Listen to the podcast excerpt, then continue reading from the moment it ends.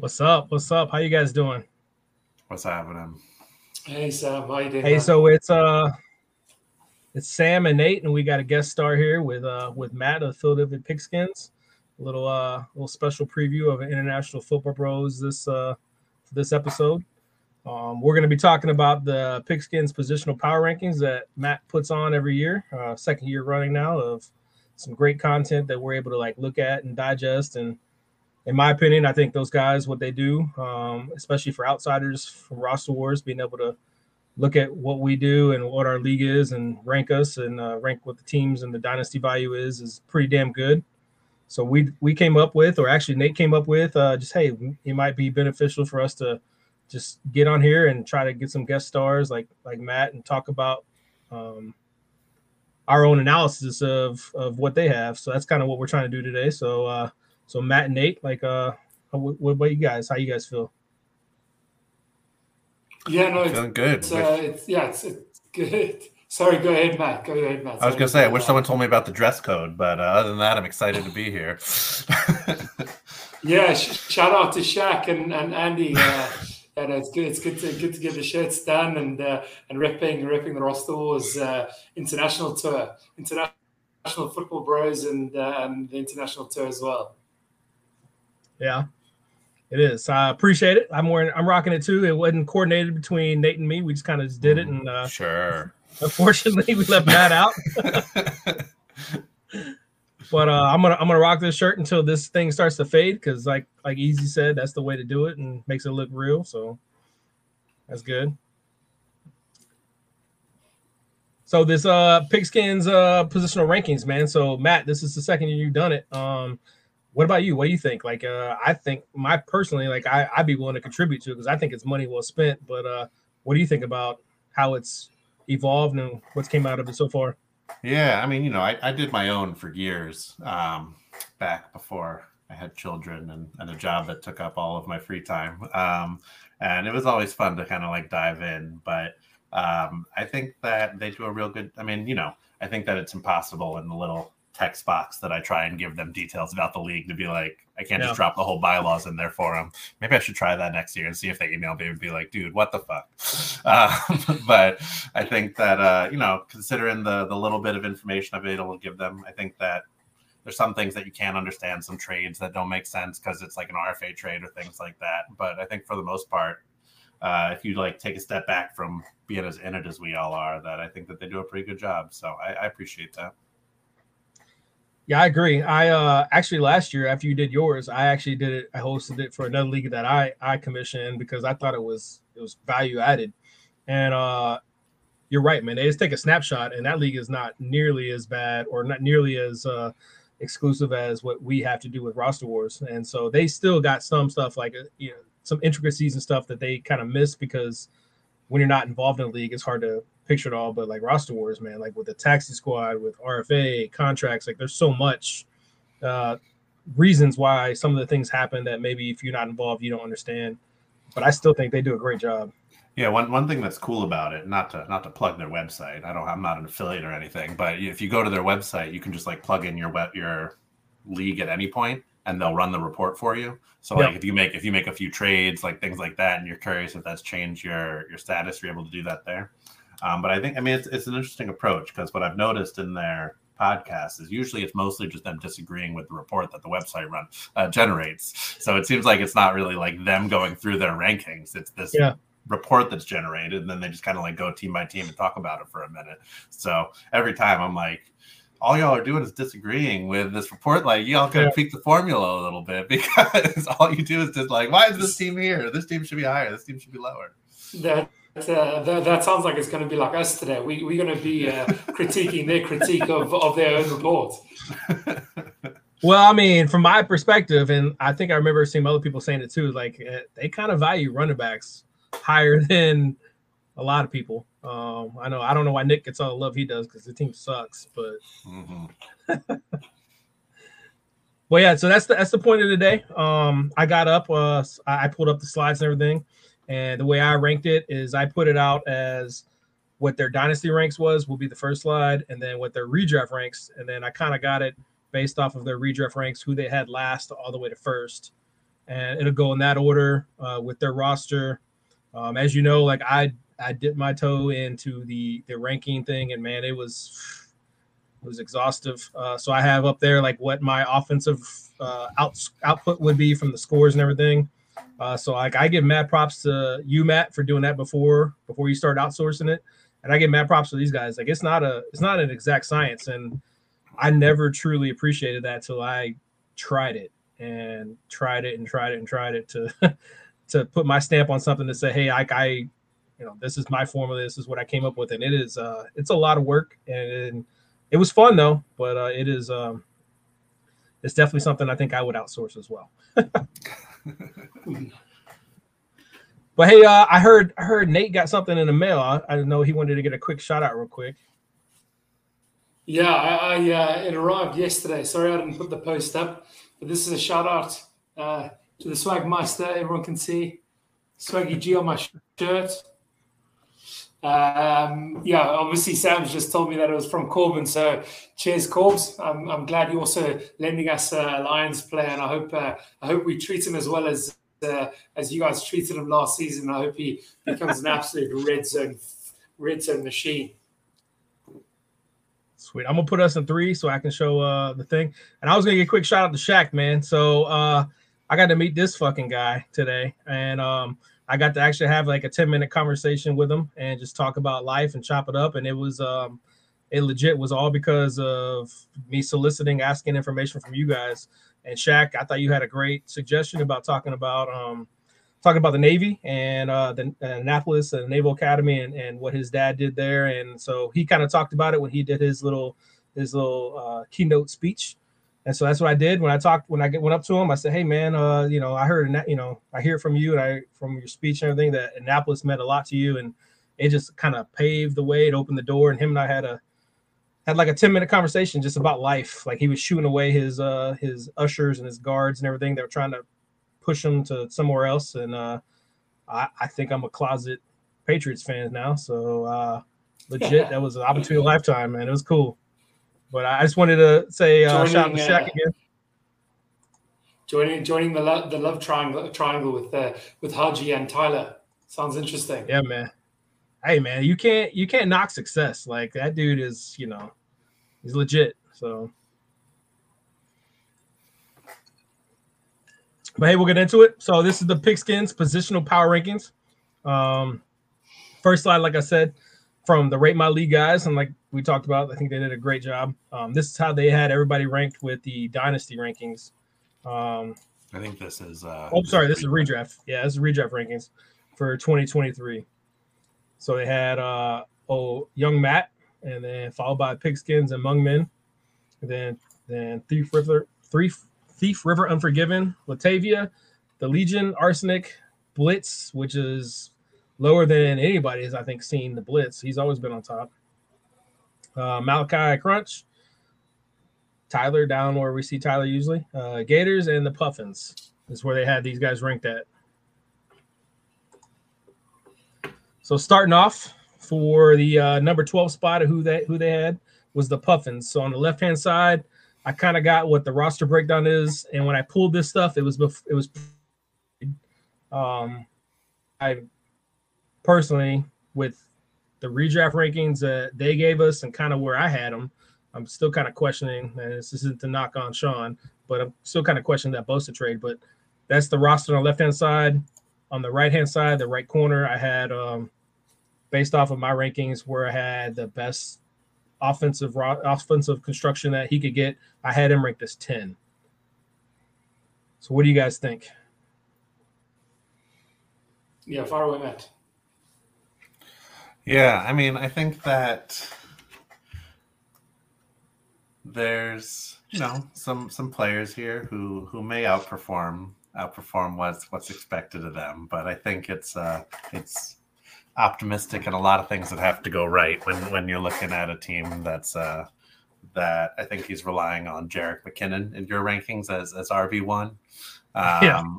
I see, uh, you know, Gainwell, Foreman, uh, Miller. I think they're all guys who, you know, whoever drafted them is seeing that like really optimistic path of how they could pan out and, and be really usable this year.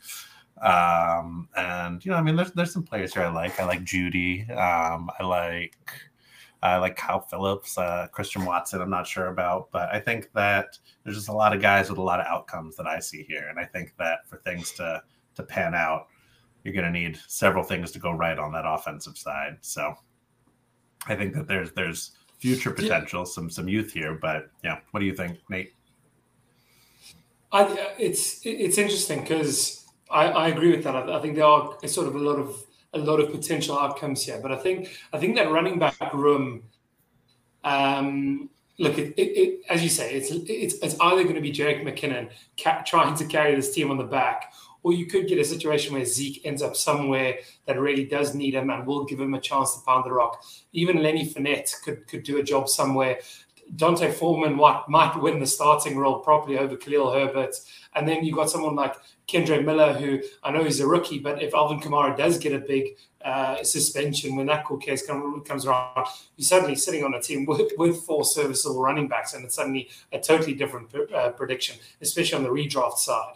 Um, those guys aren't dynasty value. They are pure redraft value, and they're pure worth nothing right now. But in two, three months, they could be they could be starting players. So, look, yeah, there, there, there are too many question marks. There's too much unknown here, and what we have today and what we have in front of us, um, it's going to be a tough ask with, with a pretty deep squad, and uh, and yeah, it's going to be it's going to be a tough ride for, for the Puffins in, in, in twenty twenty-three.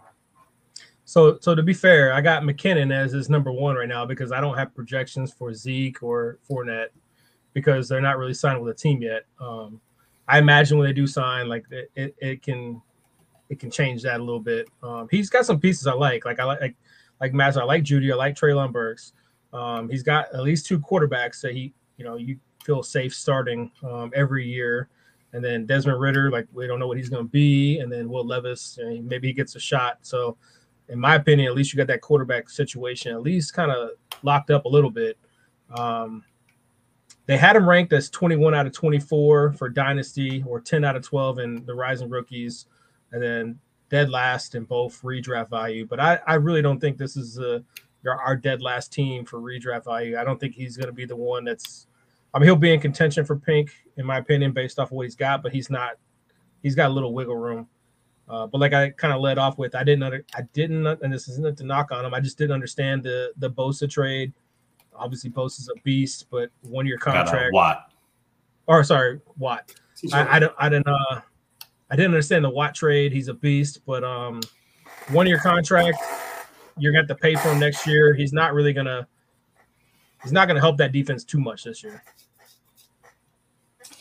Yeah, look, I, like I, I'm sort of trying to look sort of on the defensive side and and sort of the logic behind it. The thing is, If if you do sort of pull apart some of his squad, he does have quite an old team, I think, actually. And like, it, as you say, if some of these free agents land in a room, maybe a T J Watt propels them into sneaking, maybe sneaking into sort of the middle tier of that R R.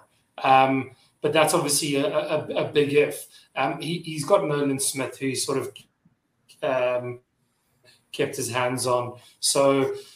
Yeah, I, I can see why you like Lucas Van Ness, neither here nor there, and obviously the picks. Like, I, I don't know. If, if you've got two rookie defensive ends, you sort of hope one of them sticks. So I can see him giving away that for T J Watt, but but obviously it, uh, those second round picks and those and that third round pick is, is I think the kicker on top of everything, because we don't know, are those.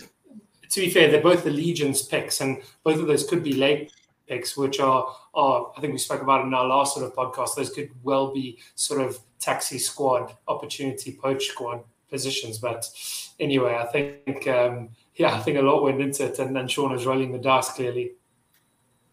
Yeah, I mean, not to make everything about me, but um, in the in the main league, I, I made kind of a similar trade where I'm in a rebuild, and I traded the one ten for Bosa, which I know has had uh, mixed mixed reactions to it. And I think my my logic there is we just want to, you know, I'm rebuilding. I want to add players who have potential to be at the top of their position, are young, and they would be worth a tag if I'm going to get there, and just like build this really strong core of like really top end players. So from that mindset, I can see considering Watt one of those players. Um, I think what's missing here on this team for me is any other of those players. Um, so I think that like maybe that's step one, but I think that um, on the I D P side, you know, people fall off real quick. Things happen, things change. Um, I think I would probably be investing more in some offensive, like young elite studs to try and start first. And then that's kind of like step one of a rebuild for me. So I don't know if um, if Sean sees this as a rebuild. I don't know if he he sees Watt as that missing piece and that he just has like real optimism about a lot of these guys. But um, I'm I'm curious uh, I'm curious how it plays out for him. All right, so I think we're kind of on agreement. Uh, we're looking at him kind of like uh, bottom tier, maybe not as bad as what um as what the what do you call it guys the Rate My League guys said. But we're gonna move on to the next guy. So they had uh, Sean ranked as twelve. They had the Gators ranked as eleven. And so you see in um, see in the roster on the left and then the projection on the right, I actually had the Gators ranked as as twelve. I had him uh, Dynasty, or at least uh, Rate My League guys had him Dynasty twenty-two out of twenty-four, eleven out of twelve, and then next to last right after Sean. Uh, but looking at what the projected starting roster is, especially with just one quarterback, or I don't know if you can call Matthew Stafford one quarterback because he may be half a quarterback coming off of the injury and stuff. I think this is by far the um, the team that may be in trouble looking for pink for this year, in my opinion. What do you guys think? What do you think, Matt?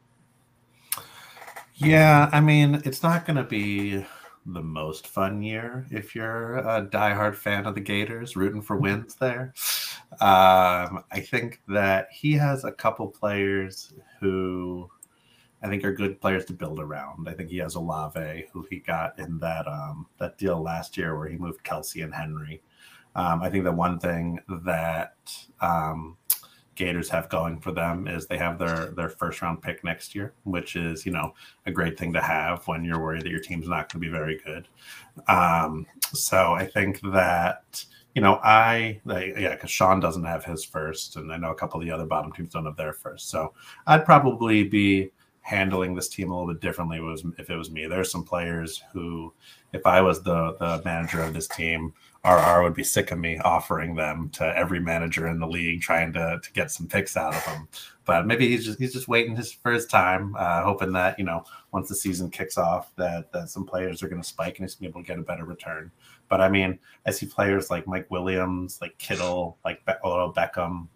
Um, that I think Matthew Stafford, that I think that, uh, you know, the offseason's an optimistic time for players. And so I think the players who have had reasons to have their value dip in the past, that right now they're healthy, they're projected to play, that I think now's a good time to be moving players if you're trying to kick off a rebuild. And so I think that a lot of those players, like if week one comes around and they tweak something, like, you're never getting anything again for Stafford on a four-year deal. Or you're, no, you're never getting anything again for Mike Williams. And so I think I'd be I'd be shopping pretty hard if I was in a position where I was ranked pretty bottom. I have a couple good young players to build around, um, and uh, I'm yeah. So I'm I'm curious if he starts trying to to sell soon. If he's waiting for the season to hope that they have some spike weeks that he can then flip them for a little bit more. I'm curious what the approach is here, but uh, I don't think there's going to be too many too many uh, wins in the in the win column this year for. For the Gators.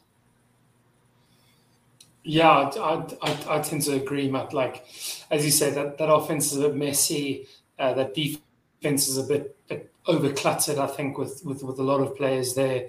Um, so, yeah, I, I, I, think, I think, look, we, we know that uh, the Gators, uh, they have won the chapter, I think, previously, and they were pretty competitive a couple of years ago. So you'd like to assume, uh, off the back of that experience, they sort of know what they they're doing and they know sort of where to go. So I think um, I think it's just a case of sort of Mike buying a bit of time here and, and waiting for the right moment to start slinging these guys up. But there's so many of them, and as you say, they they all have a few question marks around health. And the last thing you need is, as you say, Stafford to get an injury, even Odell Beckham get ruled out week one, and and that fourth round pick or that third round pick or even that fifth round pick for Odell Beckham suddenly is worth more than him on a one year deal.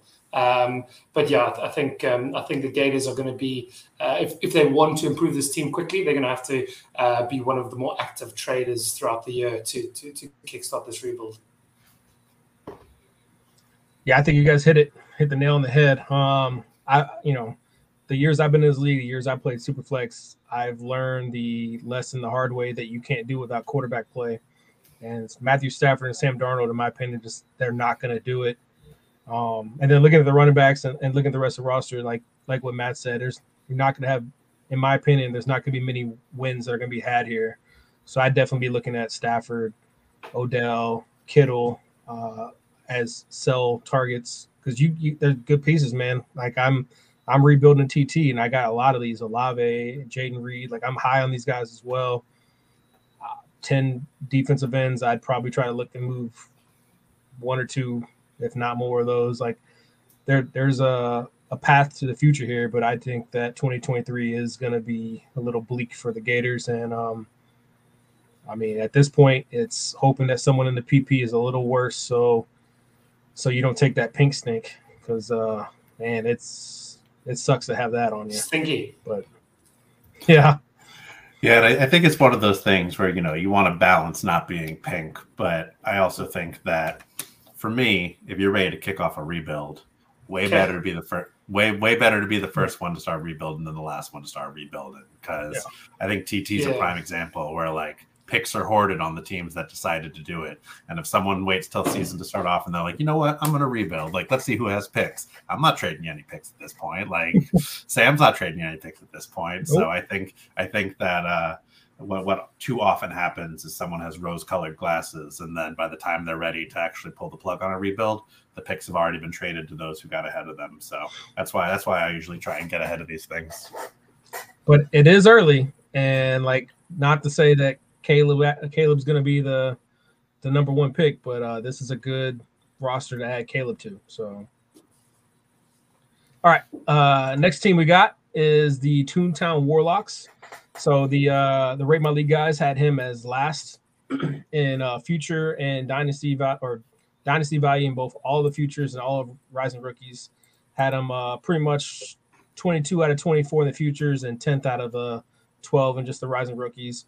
You see my projection. I had him as eleventh. Obviously, I think he's a, he's got a little better chance than what um what Mike had with the Gators. But uh, again, in my opinion, Tyler's got some pieces I think I would be committing to uh, trading uh, just to commit to a rebuild. I think he's got a little bit of an insulated value to where I know he hates being pink. I know he's pink right now. So I think he's got a little bit of insulated value to be able to trade some of these guys and still be close to that that two spot without having to worry about being pink like uh, like Evan Ingram. I I think Evan Ingram's got a, a damn good ceiling, at least this year, and we'll figure out what Jacksonville does. But he's he's definitely one I'd be I'd be looking at targeting to trade uh, and some other guys. But um, I don't think Tyler is as bad off as what the Rate My League guys had him as. What are you, Matt? Well, you know, these are the, the completely biased pigskin ratings, and, and I have Tyler's twenty-four first-round pick. So I, uh, I I like to see, you know, we were talking earlier about in the offseason, you try to see all the ways that something can go your way. I look at Tyler's team and I'm like, what are all the ways that can completely go to shit? Um, so so that's my that's my bias kicking in right here. But I think that that Tyler take this is an interesting approach to a team that you'd assume is is thinking about um, a rebuilding roster. I think that um, he has some good young pieces, um, but it seems like this team is really built around hoping that some running backs uh, pan out, which is is usually not the way to go in a rebuild. I think he has a couple of good I D P pieces. Um, he has Roquan, who's real good. Um, Campbell's been good for a few years. He has Shaq Thompson, who, you know, no one wants to give anything for him, but he's decent. Um, he got C J Stroud, who should be a decent um, young quarterback.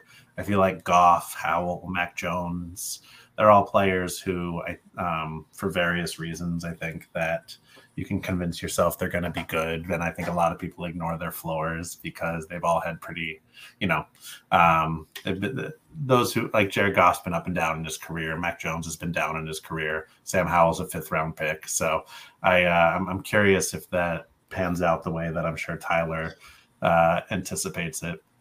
But what worries me here is the the wide receivers. I think Quentin Johnson I like. I think that he's probably going to pan out. But, like, again, looking at the uh, who you have projected, I mean, we have Nico Collins as a wide receiver one, potentially. We have Romeo Dobbs. We have Quentin Johnson, Tyler Boyd. I just and, – and Tyler doesn't have any twenty-four picks. So Tyler doesn't really have a, a motivation to be, you know, tanking right now. Um, so, again, if it was me – I'd be trying to get some twenty-four picks. You're not getting your first, but maybe you can get some other picks. um, and trying to, uh, you know, flip Michael Thomas, flip all your running backs. Um, I'd be trying to sell Goff. Um, I think that sites might be too high, and if you might be trying to sell Ingram, because I feel like after it's just one of those players where after a good year you forget that he's been considered injury prone his whole career. um I'd be trying to flip a lot of these I D P players, um so I think that you just got to lean into it one way or the other. So I think that Tyler's another one who probably sees these running backs that I think he said in another post that Dobbins and and Akers are both going to be top ten. Um so I think that, you know, he he obviously has created a a path where this this team's going to be doing things this year, but it's it's not how I'd be approaching a rebuild. Yeah, it's um it's a difficult one. Like if, if I just sort of skim through Tyler's team, I I actually I, I I don't know I like his team. I do think it's better. I do think it's better than Sean, and it's definitely better than the Gators. Like although although he doesn't have uh, excellence uh, on the offensive side at all, he does have starters. He does have warm bodies. He won't be struggling to carry players. Nico Collins is wide receiver one. I think that's quite harsh. I think Quentin Johnson will be his probably his wide receiver one. And look, I know maybe I, I'm the biased one here, but I think Michael Thomas will have a role this year. Um, then you still got guys like Boyd, a rolled ankle. Romeo, uh, but, but I like I, I yeah the, the wide receivers aren't pretty, but he does he clearly has what. Four, four sort of capable running or three capable running backs and and, and a pretty good handcuff. Um, so you got Brian Robinson, who's obviously going to be competing for for carries. I, I'm also a Cam Akers owner. I'll put my hands up. So these are biased opinions, but there's obviously a lot of positive noise coming out of there. So like I'd like to hope that I'd like to hope, and I'm sure Tyler's of the same uh, opinion here. We hope that he's given the bulk majority of the snaps in the first couple of weeks. And then if anyone if anyone wants a running back to take them to the championship, he'll be the first player I trade. But the point is, I think there's enough there. I think Tyler could win. Look, I haven't looked at his matchups in the first couple of weeks, but I wouldn't be surprised if Tyler's three and three. Like, that's the reality. And and and once you're three and three, then you don't have the stink of the pink to worry about. And then you can just go absolute guns to the wall on the rebuild. And I think maybe that's where Tyler's probably thinking about. I like those I D P pieces. Like, even on the uh, like the defensive tackle, you've got sort of old and young uh, defensive end. You've got, obviously, Thibodeau. You hope Walker comes comes good. I think those linebackers are as good as most people in sort of, Uh, in sort of the, the minors. So he's obviously going to have to heavily rely on that I D P, and he needs to get those contracts right when they're coming good. Um, and then it'll just be really about trading whatever you can.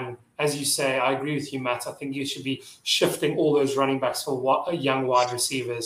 Uh, get rid of those tight ends. Just get young wide receivers. And look, he, he who knows? Like, Tyler might have four starting quarterbacks in the, in the N F L, and in a Superflex league, starting quarterbacks are, are, are valuable. So I'm sure someone's going to get injured um, like every single year.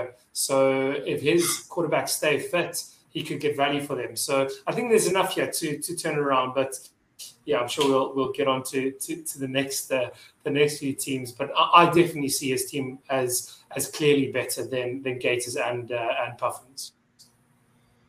I think you hit on something that's pretty unique and uh, obviously relevant. And we say that, hey, look, after you get a couple wins, then maybe that's the time to sell. And you're right. Like, I think everybody in this league, nobody wants to be pink. And uh, especially if you've been pink, you definitely don't want to keep repeating to be pink. So that may be in Tyler's head, and that may be kind of affecting his build and what he's got right now. And uh, it definitely could be a thing where after a couple wins, then it's time to sell off these pieces. Because you're right, like with Goff, I mean, Hal could be the guy. We I keep hearing back and forth with him and Brissett. Who knows what Ron Rivera is going to say tomorrow, but Mac Jones, he's got Bailey, so he's got, and Bill Belichick told me, watch out for Mac Jones this year. I'm just playing. But he, he's got, and, and Stroud, he's got four quarterbacks. Like you said, that's that's an asset regardless of quality. Like, quarterbacks are dominant in Superflex leagues. So Tyler could have a couple wins under his belt and then start building and hopefully getting those picks. I know Matt Matt personally told me that, hey, that that Warlocks first next year is available. So don't don't let them tell you otherwise, Tyler. But yeah, uh, I mean, if it, yeah, if you're not first, you're last. So that's right. Yeah, I don't think you're going to be first. So you might want to work well, on and, it. And and I think what's interesting about the players that he has here is I think that there's a lot of players who are kind of teetering right now. Where you look at players like Cam Akers, J K. Dobbins, Paris Campbell, Michael Thomas, like all these players who right now the the optimism is that they're back from injuries. But like one injury and their value goes to zero. Like no one's buying Cam Akers if he comes out and gets hurt and he's slow. Um, if Dobbins comes out and doesn't look great again, like his value's tanking. So I think that and and and, and Matt, what what if Cam Akers starts the season with three hundred, one hundred yard games in the first three but games? But the thing is, I think that his value right now on the trade market is closer to that than zero. And so I think okay, I agree with that. I agree. And with so that. I think that right now, if you have Cam Akers and you're selling, you're rolling the dice that he's going to come out and look good and you can sell him for more. But I'd be curious what you could get for him now. And do you want to hedge your bet and say, you know what, I'm going to take two second rounds pick for Akers versus I'm going to wait and I'm going to assume that I can get a first for him down the road. And I, I feel like if there's anyone in uh, just disclosure, if there's anyone in the P P that's offering me two seconds for Cam Akers, I'll happily accept it right now. Thank you very much. Yes, to- to- to- totally hypothetical price point. But I think that in, in theory, I think that looking at a player and, and saying like, listen, like, what are the different paths that this player can take? And on how many of those, yeah. I'm thinking of like, how many of those paths does their value tank? Maybe you want to get out before that's an option. And yeah. and before we move on, to be fair, like I know we're kind of looking at the uh, the rankings I got in the right-hand column and saying Nico Collins, I project as wide receiver one, but that's that's all based off of like what I did. It's like I, what I said is I took the last three years of production from these players, and Michael Thomas has been injured since – he came out of the birth canal. So like, that's why he's not showing up right now on that thing. Same thing with J K. Do- oh yeah. J K is showing up there, but that Mike Thomas could very well be out. He should be way better than Nico, but based off the projections, that's why it is that way. All right, we'll move on to the next guy. It's the, uh, the Crunch, which is a crazy disparity, man, because the, uh, the guys over at Rate My League had him top, top, top in dynasty value with five out of twenty-four and three in the whole Rising Rookies Conference. But then his redraft value, they had him as close to the bottom at nineteen out of twenty-four and ninth in the Rising Rookies, which is kind of is where I had him fall off of his offensive rankings. So what I wasn't able to produce or put on the slide because I wanted everybody to be able to see everything was the um, was the draft picks. I didn't get I didn't get to put draft picks on there. So I'm guessing though, it's based off the youth on his roster and draft picks is what they rated him as being that top in the dynasty value. Yeah, look, it seems it seems like um, he does have a decent amount. I'm sure Matt will obviously sort of tell us a bit more on his draft picks, but I just wanted to point out on on on, on our Market Wars, the great uh, article that uh, that Colin loves to add. He's also got the Crunch at, at fifth in terms of uh, wealth. Uh, in in the entire roster wars, so so we have obviously a little bit of disparity here. But yeah, fire away, Matt. Sorry, I don't have the, the picks in front of me. Yeah, all good. So he has he has three first round picks next year. He has mine, uh, his own, and the Blitz pick. Um, so, you know, having three first round picks is a, is a good situation to be in. It's funny. I'm looking at this team and I feel like this is one of those perfect examples of the team that you take screenshots of in the off season. And you're like, look how young my team is. Look how great my team is. But then they don't actually put up the points and you end up middle of the pack because, uh, it's, it's, it's that whole approach of like trying to build the prettiest team, trying to build the youngest team. Um, so I mean like, Drake London, Ayuk, like Garrett Wilson, Gibbs, like people are going crazy over all of them right now. And I think some of them are going to have really good years. So I think that this, similar to what we talked about earlier, I think there's a lot of potential outcomes here. I think the one place where you don't see that on this roster is the quarterbacks, um, that like kind of young group. So I think that um, Aaron Rodgers, like hopefully, you know, I'm, I'm, I know I'm going to get flamed by the crazy amount of Aaron Rodgers truthers on, on this forum. But I think that, you know, hopefully he comes and I guess is better in, on the Jets because he was starting to look a little washed. And apparently he's out just like promoting psychedelics or something right now. So who knows what he's going to do in New York. Um, Derek Carr, you know, a lot of opinions about him. Jordan Love, a lot of opinions about him. So I think that uh, it's the team might be held back by the by the quarterbacks. Um, scanning through this, I think that Gibbs, people are really optimistic about. I know Sam is. Um, behind that, I see a lot of a lot of players who could, could pan out a lot of different ways. I think Dameon Pierce, everyone knows how late round running backs, how, how safe their jobs are. Uh, Rashad White, Rashad Penny, Khalil Herbert, James Cook. I feel like those are a lot of people who no one really knows what's going to happen with them this year. Um, I think there's some good receivers here. I think Ayuk's solid. London is um I think that maybe his value is more than his production at this point, but we'll see what Ritter's able to do. um J S N solid, Jameson Williams, who knows, Garrett Wilson solid. So I think he has a bunch of like really good young insulated players that carry a lot of value. um I'm curious how that's gonna, you know, it just really depends how many take the leap, how many are uh you know still just those pretty names on your roster that like they're a, a top ten dynasty receiver that's putting up wide receiver twenty-five numbers. So I feel like that's really where it plays out. I feel um, I feel this team is an interesting team because obviously they've got a pretty high dynasty uh, ranking, sort of three out of twelve, five out of twenty-four. I really think that this team, if they get sort of, if Rodgers and Carr, for example, if they both do start firing, and if you've got that sort of Rodgers Uh, Wilson stack in, the, in in in New York, with the draft capital that this have, this team could really rev up in terms of they could make a move to possibly compete.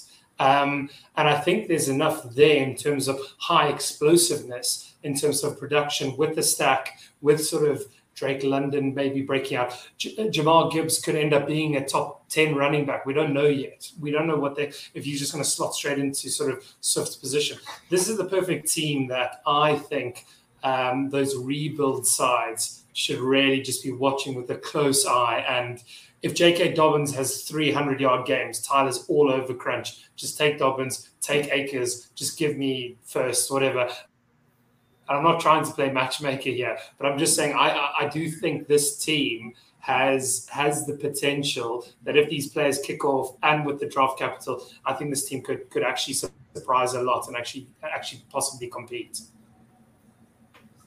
I uh, I like this roster from a best ball, yeah, kind of concept. Whereas I don't have to worry about who I'm picking to start because it looks like, outside of Gibbs, it's like zero running back strategy. Like, who's going to hit with Pierce, White, even Samaje, because who knows with Javante's health. Like, it could be any one of them, but if I have to figure it out and set one or two every week, like, I I, I got bad luck with that. But he, in my opinion, what I'm looking at, and I, I haven't talked to talked to him to figure it out or anything or not, but it's, it looks like he's building based off his wide receivers and young running back, which is – that's that's what I do. I would rather build up wide receiver first and then start selling everything else. Um, yeah, your quarterbacks, you, you got to get younger there because Carr and Rodgers are – I don't know how long they got left, but it's, it's not going to be elite production for too much longer, if even this year. But um, I like Ayuk. I like Drake. And that, I think that's kind of where the insulated value comes from in the dynasty projections. Like like Matt said, with like Garrett Wilson is, you know, valued as a top twelve dynasty wide receiver right now. J-Mo, like – he's getting hit on stupid shit. He's still going to dynasty value asset. J S N, like Everybody's waiting for next year when uh, Lockett hopefully leaves and then J S N, you know, that's what the, the theory is. So I see the dynasty. I see why the disparity's there. Um, but I also see why that is projected lower for, for twenty twenty-three is like, there's upside here. And like I said, for me, if it was, um, if it was best ball, I'm all in, but if I got to figure this out every week, I don't know. I can say, yeah, I, I tend to agree. Okay, we'll move on to the next one, and this is uh, this is crazy seeing the Blitz here, man. But they had the uh, the Blitz ranked as fifteen out of twenty-four, seven out of twelve, and pretty much the exact same in redraft. And I had at least his offensive side being some, they're same that they had the eighth. Um, and we've known the Blitz to be, you know, back to back, uh, or at least always in championship contention. So. Um, I think he, especially with the, the Watt move, he kind of is embracing it. Mike's looking at it and saying he, he's understanding where his roster's at and um and getting value. So you'll see T J Watt on his roster here on the left-hand side, but he's he's been moved for Luke Van Ness and some picks. Uh, brilliant move, in my opinion, of being able to assess where you're at and kind of start planning for the future. But, man, Lamar and Patrick Mahomes, like – That's that's sexy. You're never going to fall to the very end when you have those two as your quarterbacks. Um, and then this is also like with Dalvin not having a landing spot. So you put Dalvin in that starting lineup, that twenty-two, twenty-three rankings, especially, you know, if he goes to a team like Miami, um, that's going to be even better in my opinion. So what you guys got? Yeah, I think that um, those quarterbacks are great. He has Kelsey, which is great. Um, I think that might be end of an era for, for the Blitz uh, a dynasty, because I think that unless he's able to, you know, convince Tyler that uh, Darnell Mooney is the second coming of Michael Thomas and he's able to flip him to him for all those running backs and, and all that, that he, uh, I think that I, I just don't see necessarily see the upside uh, from a lot of these players. And I think that we've talked a couple times now about like that idea of like insulated value. And I think to like really oversimplify it, the way that I kind of consider it is like, if a player tanks, how much is their value going to tank? And I look at players like, you know, top end players, they could have a completely down year and their value is still going to be solid. But I see a lot of players here like Juju, Mooney, um, Bateman, um, like all these players, Dalvin Cook, like if they come out and have a down year, their value is gone. Um, and so I think that he doesn't have his first next year. So I think he doesn't really have a reason to like go full sell at this point. But I think that um, looking at the team, looking at who you have, like you can build around those quarterbacks. Um, I'd probably be trying to to get something for Kelsey. He'd look real good on the Pigskins. Um, and I think that uh, that there's a lot of optimism for some of these receivers that you see here. But um, I think that realistically, I mean, I don't see a wide receiver one. I don't really see a wide receiver two I'd want. Um, so I think that I'd be looking to kind of retool a bit um, and, and seeing kind of what the market is for some of these players who might be a little more volatile. Yeah, I think I think uh, Mike has to really pray and hope that Dalvin Cook signs relatively soon with the good side and and and knowing him, just probably try flip him. I think um, I think obviously the, the big question marks around Cook. Look, he's he's been an incredible running back the last few years, but landing spot could could change a lot. I think he's also got Tony Tony Pollard, which is which is an exciting piece there. Sort of a running back, he he had an immense year last year. I see I see obviously uh, Sam's got him ranked at sort of R B sixteen, and who knows? I'm, I I tend to feel that sort of R B sixteen, if he is healthy, that's sort of his floor. I think he could be a bit bit above that. Um, and at the same time, I tend to agree, Matt. I think I think it's it's uh, it's Mike um, accepting the realization that this team's transitioning into a rebuild, and and I'm sure like after the team's been so successful, it's really difficult to let these these valuable pieces go.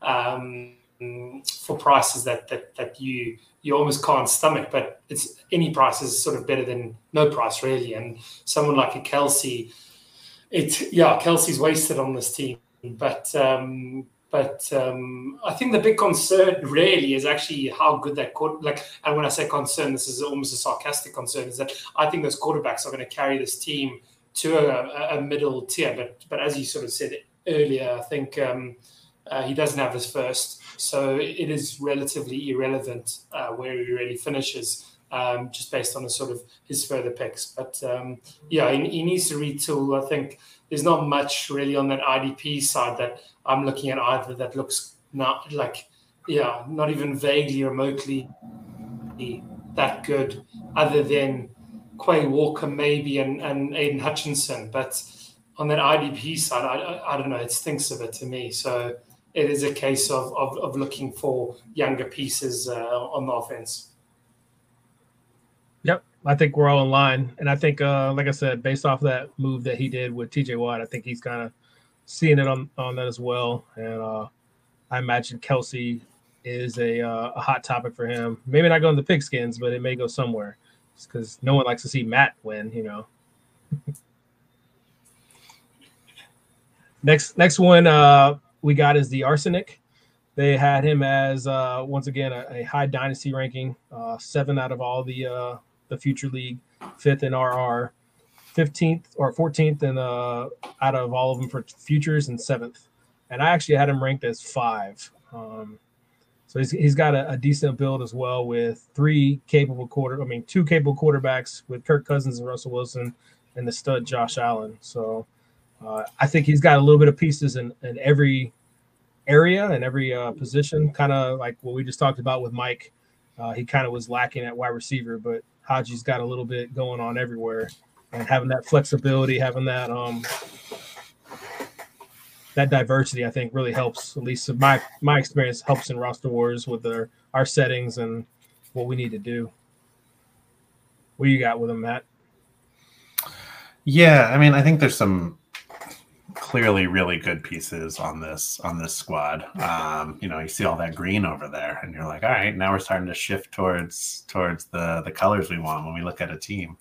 Um, I think that Haji's build has always been, let's go quarterback and receiver. Like, we'll find running backs where we can. Um, I can't even remember if he's ever had a tight end. Um, so I think that this like this fits his build. Um, it's interesting to see um, Zach Charbonnet and uh, A J Dillon uh, listed as, as starters here, because I think that that's, that's not really what you want to be building around. Um, the team's a little bit top heavy right now, I think.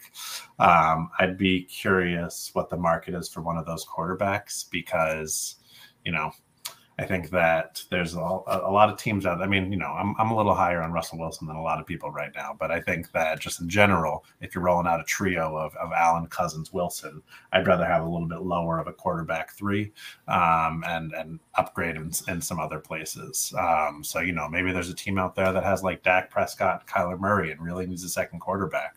And, and you're trying to, to trade with them and see what, the, what they'll do um, because they don't want to count on Kyler Murray. I don't know. That's just a real hypothetical. I don't know which team might have those quarterbacks, but um, I think that um, it's, it's a top end team. I think that Devontae Adams obviously is like towards the end of the line. I think that Kirk Cousins, who knows what's going to happen with him. I think Marquise Brown has a bunch of outcomes. Um, I think there's a couple other pieces here that, you know, they could step up this year. I think Gallup rebounds a little, but I think that uh, the depth is a little bit concerning. I think that the I D P is stronger here um, than some of the other teams that we've seen. I think he has some some really solid linebacker play here. Some um, I know that Haji always builds around defensive tackles, so I think that there's like some really good defensive tackles, and so I think built like a, a he's going to be getting a lot of his points from defensive tackles and linebackers on the I D P side. I'm just curious how he fills out the, the offensive lineup as the year goes on to, to kind of keep up with that. And and to be fair, I think when Nuke signs, Charbonnet or Dillon, one of them falls mm-hmm. off. So yeah.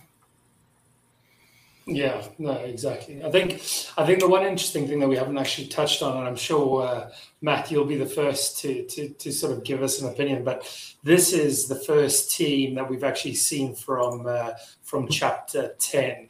So we need to realize also very quickly that, that we're talking about one of the most difficult chapters in Roster Wars. And I think um, if this team thinks they win now, they yeah, it's a small window. That's your reality. And and, and I think because because that chapter ten is so competitive, these teams can't actually make a misstep, because if you do make a bit of a misstep sort of going in all in, you, you're going to really mess up a sort of rebuild. And I think one of them, if not maybe two of them, will, will have to massively accept the fact they might not get through uh, to the to the later playoffs with such an incredible squad, and basically try retool younger or retool into the draft next year. And then it is a case of sort of looking at your best pieces, and there's plenty of good pieces there on both I D P side and offensive side to either cash in or or who knows, maybe his players break out and have really good weeks against the Pigskin or the Unforgiven or the Unicorns, and then suddenly he's sitting pretty at the top of chapter ten. So I think I think that chapter is a bit of an anomaly, and and, and hence I think you're probably one of the better people uh, to speak to being uh, being an owner in chapter ten, Matt. But like, wow, yeah, uh, trying to not give away too much, because obviously you guys are competing heavily in that chapter. But but what is your strategy? What would your advice sort of be to anyone in a difficult chapter of where's your window, in terms of if your chapter is too strong, how soon are you getting out type thing? Yeah, I mean, I don't I don't give too much weight to that one. I'm thinking, I mean, it sucks being in chapter ten because we all like beat each other up all year, and it's like four of the best teams in, in the in R R year after year. Um, but I more look at uh, the team for, for what it is. I think that, you know, team windows come and go so quickly. I think you look at some of the teams that are that are top of the the contenders, and then a year later, you're like, what is this team doing? I mean, I know that's how Colin feels about my team in, in R R. Um, so I think that just finding the right balance of it. Um, I think that Chapter ten has has... some heavy hitters right now, but I think they, they all we all have kind of our weaknesses, as we'll see as we go through them. So I think that um, you know, you you you play with the hand you're dealt. So I'm I'm I'm curious. Yeah. Um, you know, you don't want to be at the bottom of the chapter, but I think that we consistently are having three three teams out of chapter ten in the playoffs. So I think it's also there's there's optimism there, even if you don't feel like you're at the top of your chapter. Yeah. Yeah, no, definitely. I mean, they're gonna beat up on one another, so.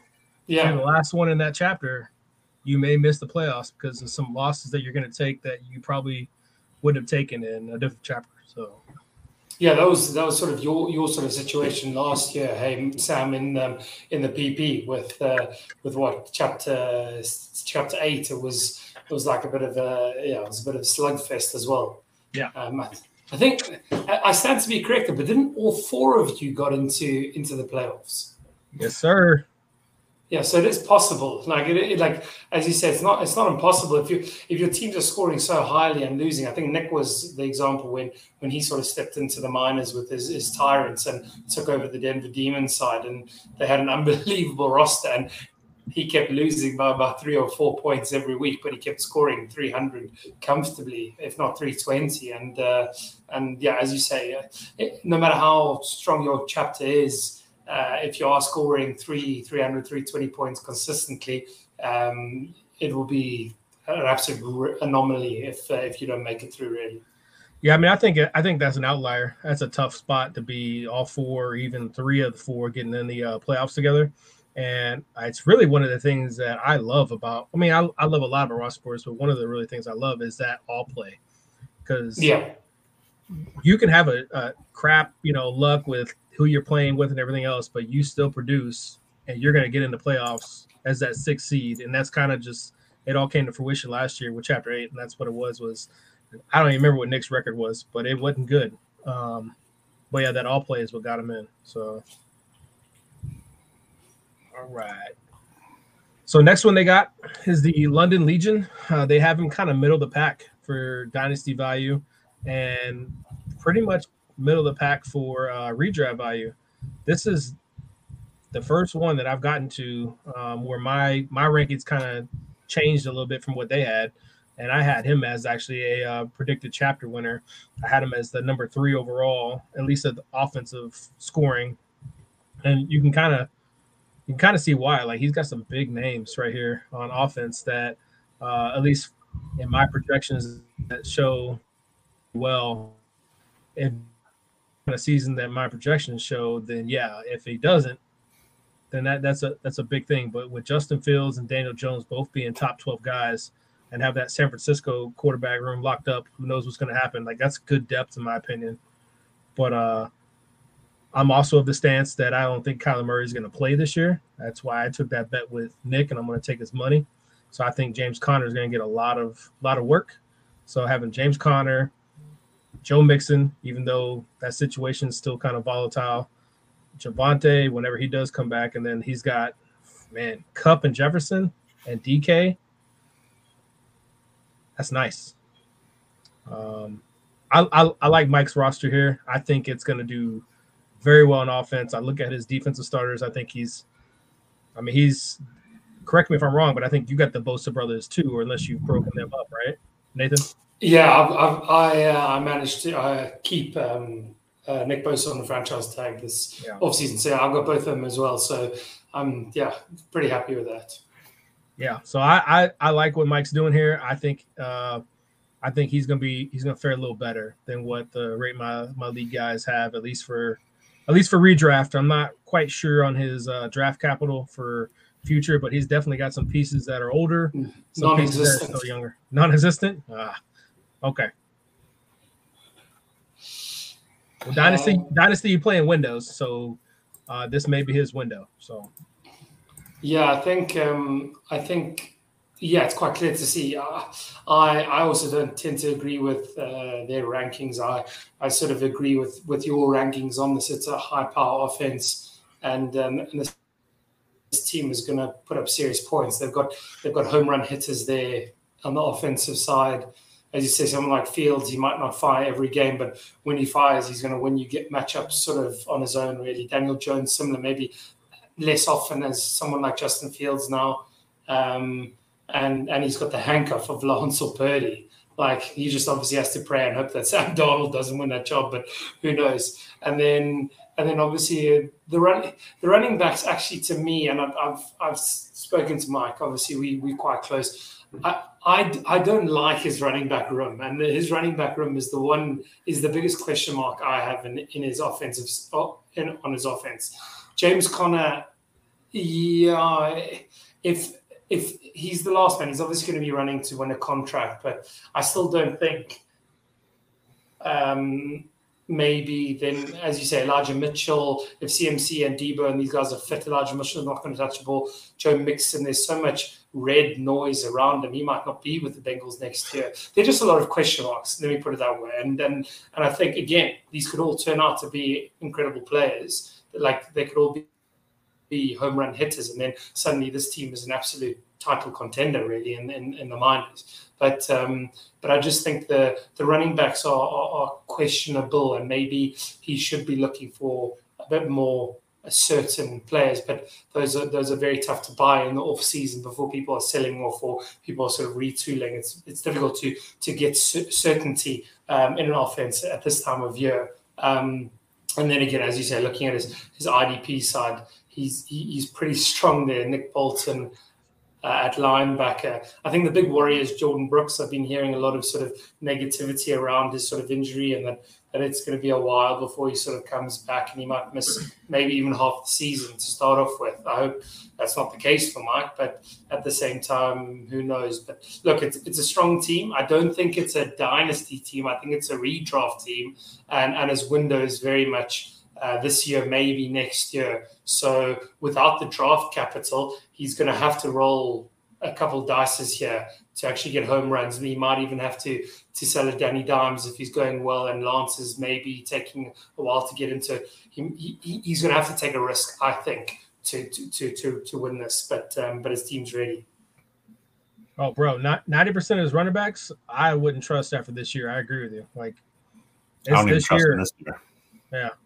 It's it's iffy, but yeah, I mean, I, I think if something's going to hold Mike back, it's going to be his running backs and his tight ends. I think that's that's where that's where the question marks are, and I think that the the thing that's tricky for him is that he doesn't have, he has literally no draft picks. And so I think that there's, he doesn't have the ammo to send draft picks to try and replace anywhere where holes appear. So if any of his running backs don't pan out, um, he, he's going to have to sell players in order to, um, to upgrade that. And so I think that, you know, it'll be, it'll take a little bit of navigating to to get there. Um, I think that he has, he has some real good high end pieces though. So I think that the ceiling's really high, but I think that, um, I think that he just needs things to come together for him. Yeah, I'd be uh that defensive end room is sick. I'd be I'd be and Mike, if I were you and I'm listening, I'd be looking at trading a defensive end for a running back. Um, I got to move upstairs to be with my children, so I apologize for the backup no- background noise in just a moment. Okay. No worries, no worries. No, I think um, I think we've uh, we've got general sort of consensus on, on on Mark's team there. I think I think we sort of ticked all the boxes there. I think the fact that he doesn't have the draft picks, it's going to be difficult to compete with other teams going in with a little bit of draft capital to pick up deals with rebuilders. But at the same time, if his team stays fit, another big if, he's got enough there to be incredibly competitive and and quite well. It's going to be a proper uh, juggernaut slash between him and Corbin for sort of uh, uh, chapter winner winner there. Yeah, Corbin Corbin's coming up. Uh, they got Corbin ranked higher. I just had had Mike re- winning the uh, division. We'll go ahead and go to the next one. I think no, it's not Corbin neck, but Corbin is coming up. So the next one they had was. Uh, was Ross over in Scotland, the Latavia Unicorns. They had him as, uh, like, once again, middle of the pack for dynasty value, sixteen out of twenty-four. So close to middle, a little less than middle of the pack. eight and twelve in Rising Rookies. Redraft value, seven out of twenty-four and fifth uh, out of twelve.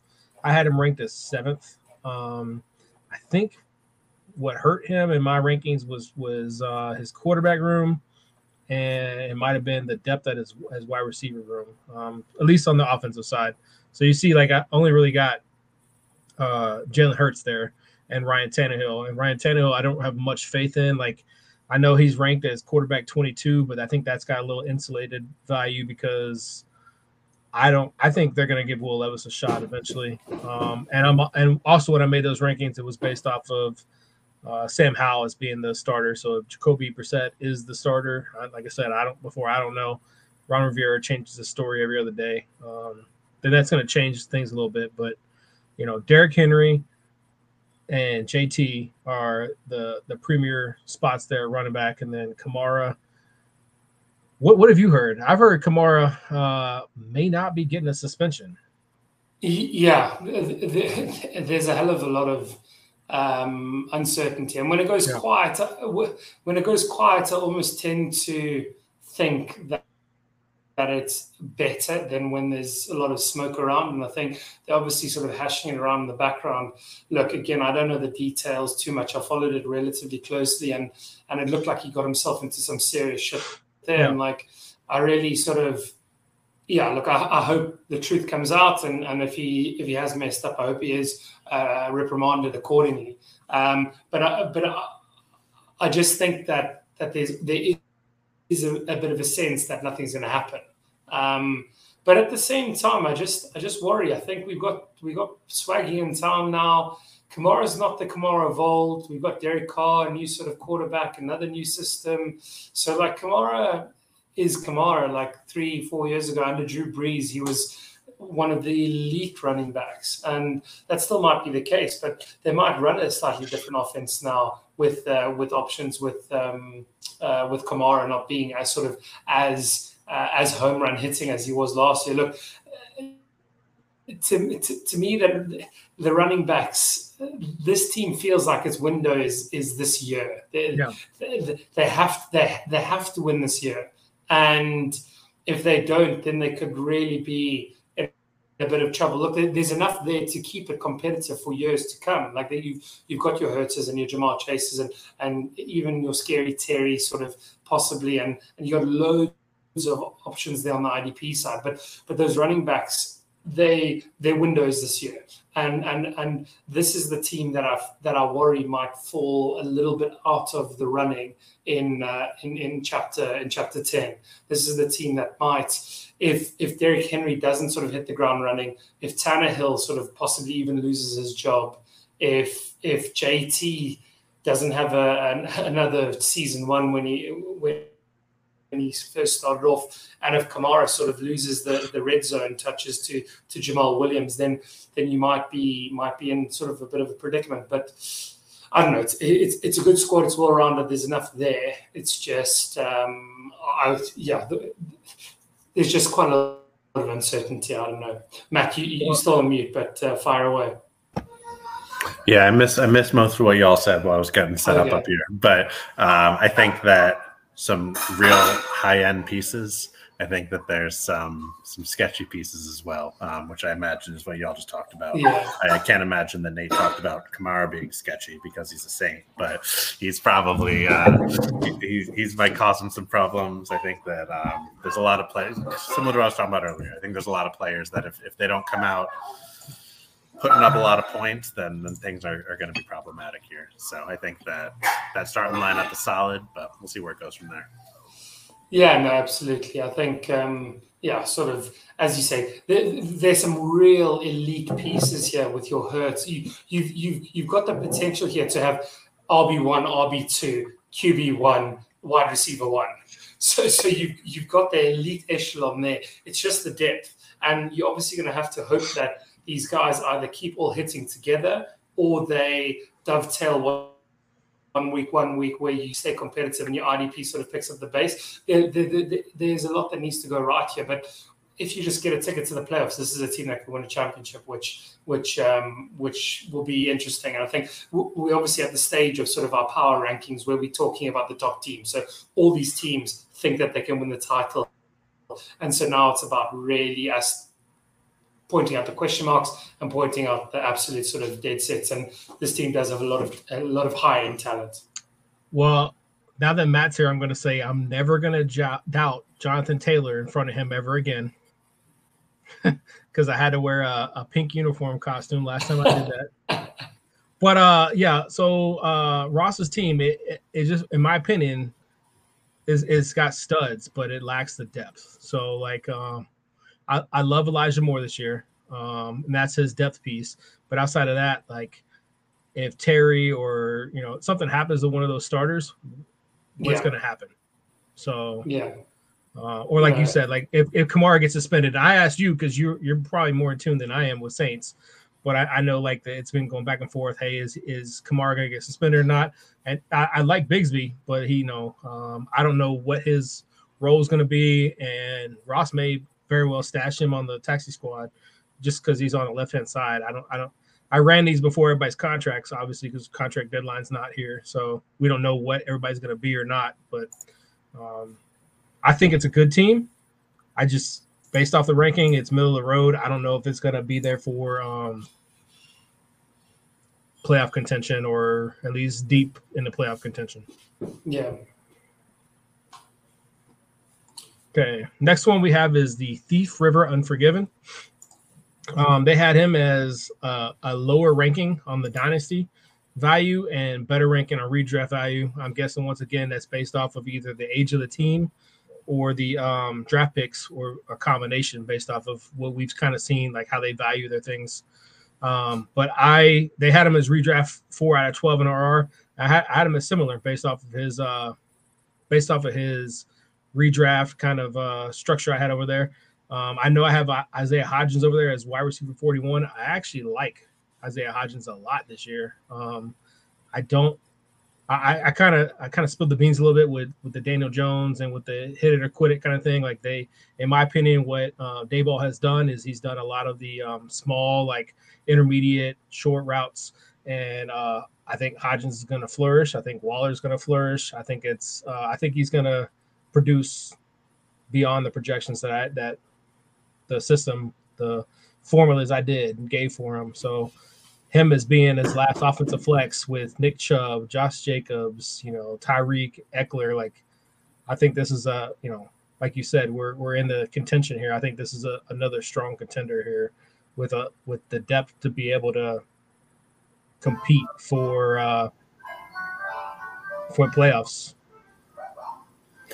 Yeah, I mean, I think the thing about this team that, that stands out to me is is obviously tight end is is a concern. Um, And I think that when you look at that starting lineup, outside of Herbert, you see everyone else is like make or break.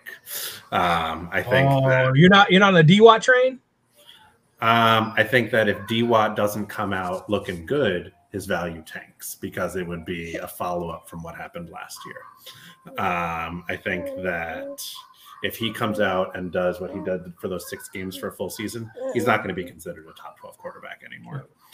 Um, I think that Eckler, Chubb, Gibson, Jacobs, like all of them have enough doubters already that if they come out and dud, then they're not going to rebound because they're either old or they have their um, they have the question marks already. Pacheco's the same thing. Seventh round pick. If he doesn't come out good, this is just like how she agrees with everything I'm saying. I um, love it. she, she feels very adamant about this. Um, and then similarly, I mean, the strength of the wide receivers here is Tyreek Hill. As soon as Tyreek Hill starts um, coming down, like that's not rebounding to him being considered a top ten dynasty receiver. And he's he's got some uh, he's got some uh, diversity and some stuff going on with him right now with uh, you know Shark Week. So yeah, exactly. So I think that, and the thing that's interesting about this team is that like once you get past those top end players, I'm not all done. I'll be done soon. Okay. Um, once you get past those top players, like yeah, you have players like Hodgins, Terrence. Well, you have players like Hodgins, Marshall, who who like you know. They're people's sleepers, but you don't want to be starting any of them consistently. I think they're the players that you want to be hoping um, pop off so you can start them down the road. But I think that this is another real top top heavy team. Thanks, Lexi. I'm gonna let I'm gonna let Nate talk for a minute. Buddy, I I just let me let me tell you, I missed that stage. It's like mine are twenty, eighteen, and sixteen, and I missed that stage a lot. So enjoy it. No, I think um, just sort of back on, on to, onto the team. I think you've actually put it quite well there, Sam. Like if you look at the depth, poor, poor, poor, and good running back, and and that's literally what this team is. Like if anything happens to Herbert or Deshaun Watson, this team is weak, um, and and and that's assuming Deshaun Watson is a, is a top twelve quarterback. Because if he does sort of hit hit the season like he did sort of the end of last season and really struggled to sort of kick off, look, they've given him now a few other pieces, Elijah Moore and sort of um, Cedric Tillman, I think, and, and a few other sort of pieces there. But but the reality is Deshaun Watson is not the Deshaun Watson of old yet. There's still obviously that potential and you're still an incredible player. But then also on the running back side, yes, they've got home run hitters. They've got the Ecklers, the Chubbs, the Pacheco's, Josh Jacobs. Those four running backs are definitely good enough to take your team all the way. But the rest of the team is quite concerning because if, if those running backs aren't performing, then this team has got real issues because there's no no one there in the tight end is going to save you. At wide receiver, it's it's Hill or bust. And if Hill misses time, I can't see any of those other wide receivers being sustainable long term at all, being competitive, be like offering you much. And then I even like I, I briefly sort of skimmed through the I D P side, and it's a bit far from my screen because he's got quite a few players, but there are no defensive edge rushers there that I'm excited about. On the safety side of things, yes, you got Jamal Adams coming off an injury. Uh, Hufanga is is pretty sort of sturdy, but the, even the I D P, I, I don't think that I D P is carrying the offense here.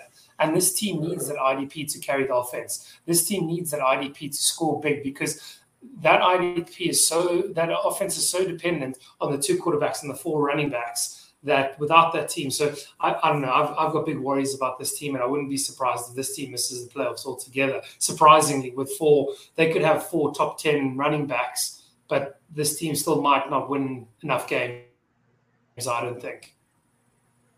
Yeah, I mean, I don't disagree. They're buoyed, in my opinion, they're buoyed by their uh, their running back depth and their running back uh, stature right now. Um, and you you got some. It looks like he, you know, he Aaron has been taking some shots with Jonathan Mingo. He's trying to rebuild that wide receiver yeah. room, and it's just maybe you know, like not. I don't know what his draft pick value is or what he's got uh, coming up, but yeah, in my opinion, and I mean, I, I've been on record for this. I may be wrong, but I'd rather build around I, uh, offense. And then I can build the I D P later. And uh, he's got enough that where it's not going to hurt him, but it's, it definitely is not going to help him when I just look at what he's got right now. But like, that doesn't mean that he's not going to find a Zaire Franklin, a Grover Stewart. Like I did that. I did that for zero Warbucks last year. It's not, you know, that's, that's roster management and contract management. And so. Well, and what I think is interesting to your point about um, the draft pick capital is he doesn't have a first or second next year. And so I think he's really going to come up to uh, a real decision point this year where it's like, okay, if these wide receivers aren't panning out, do I continue to invest my future capital to try and make that run this year? Or do I say, I'm built around these old pieces, it's time to kind of start trying to flip them for some value. So I feel like he's kind of on the cusp of having to make that decision of, do I make one final push or do I start flipping pieces for picks? Yeah, it, it might be time to sell running backs if that's the case. Like, all right, next one up is our number three in redraft value. This is Corbin. This is the one we were talking about with uh, with Mike. I actually had Mike leading the division and winning the division, but Uh, they had they have Corbin as number six overall in future dynasty value, number four overall in roster and rising rookie value, and then five out of twenty-four and three. Um, and this was just based off of uh, I just had Mike a little better than what I had Corbin, but Corbin's got Corbin's built a strong team as well, in my opinion. Um, he, he's well. I look at it, he's well rounded, like all around. I, I can't find. legitimately a position of of weakness, like outside of maybe depth. uh he he's got he's got enough to compete and be in the playoffs, and then you get in the playoffs and then you I mean you guys all know anything can happen. So uh this is also relying on Tua, which I mean obviously like that was the hit it or quit it I did two years ago. I'm a big I was a big fan of Tua after Um, the year he had last year of him showing it, but then with the injuries, like if Tua continues, if, if that happens again, Corbin's fucked. To put it, yeah. to put it bluntly, like Corbin's fucked. Yeah, I don't, I don't fully agree. I mean, I think this is another one of those teams. Not about Tua, yeah, he's fucked. But um, I think that uh, I think this is one of those teams that looks that looks beautiful, or like in June. Um, I think that when I'm looking at this team, I don't really see anyone I'd want as my Q B one. I think I see a couple of, of Q B twos here. Um, I think that at running back, I think Swift, Walker, both have real big question marks in my opinion. Um, I don't I don't see the like the top end running back production that I think that, you know, Rate My League loves, and that uh, that I think that like can often carry a team when you're trying to contend. I mean, receivers are awesome. Um, I think that that's really what like the core of this team is, which I think that um, Corbin had been saying that he's trying to rebuild for the last few years. He's trying to do that. So I think that he's had the right approach. He's built a really strong young group uh, of receivers. Mm-hmm. Obviously, having Andrews is awesome. I D P solid. But I think that um, my my concern about this team would be getting that kind of top-end quarterback production and, and and consistent running back production, just kind of based on how off-seasons have played out for, for all those pieces.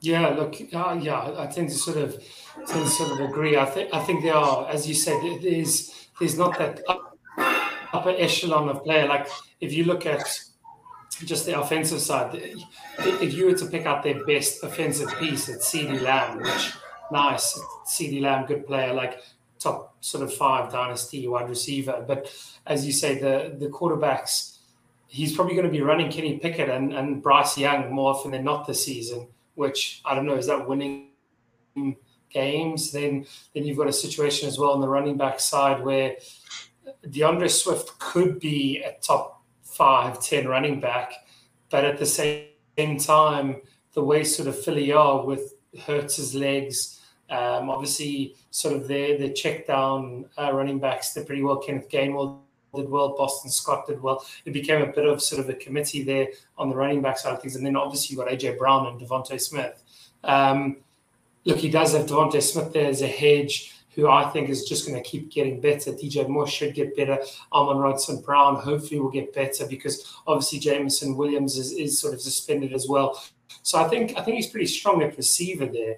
Um, but quarterback is is questionable. Running back uh, is probably a little bit always light. Tight end is is Mark Andrews or Best, um, with obviously Waller in, in in in New York now.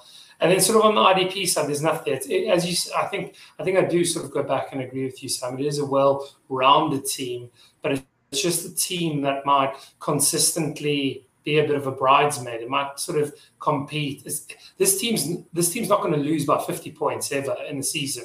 I'll be surprised if it does. But it's but at the same time, I don't think this team will win by fifty points unless it's playing one of the three bottom sides. It's sort of it's going to be competitive. It's going to have a lot of close games. But I think this team could end up, based on its schedule and who they're playing in the bye weeks, I think this team might be surprisingly poorer than we think. And I think that could lead to, I think, as we said earlier, Mike sort of winning. And uh, that's no hate to to to Corbin. Thanks for the shirt. But, uh, but I, yeah, I, I, I just, there are a few question marks. Yeah, there are a few question marks.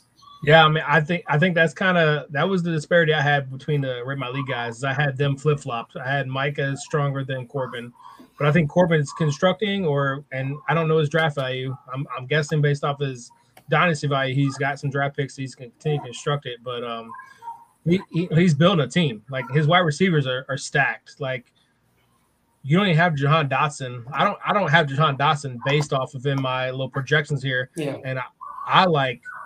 Whoever owns him a T T, I like Jahan Dotson a lot, so I will pay for him.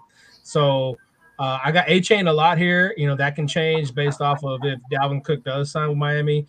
But like like Matt said, like it's it's kind of running back two central there, and it's a lot of based off of Tua because even if Kenny Pickett takes a step forward, Bryce Young's a rookie, um, and I just I I love Tua, so this isn't hate of that, but like. I do have like some reservations as him as my, my top quarterback one. So I think Corbin is is built a great team, and it, I think it is a playoff team. Once you get in the playoffs, it's fair game. But I, I do think there are stronger ones, and I think I do think Mike has got a stronger one for that division. Um, but I mean, the season plays out, you never know what's going to happen. You know. No, agreed. The next one is uh oh this guy. What a beautiful team. So uh I mean it's pretty easy, right? Because Dan Dynasty Redraft, they got him ranked as two overall for everything. And uh I didn't do this on purpose. Like I legit took my my rankings that I had up. This is kind of cool. This makes me feel validated. When I do my when I from my rankings, when I do like the projected offensive based off of the the best optimal lineup, and I, I get something that's similar. So no disrespect, but I had you as two.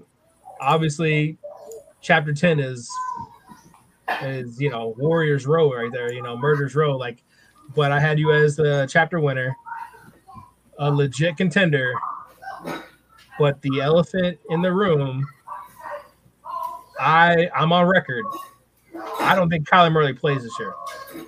And if Kyler doesn't play this year, do you have Clayton Tune yet? I do. Okay.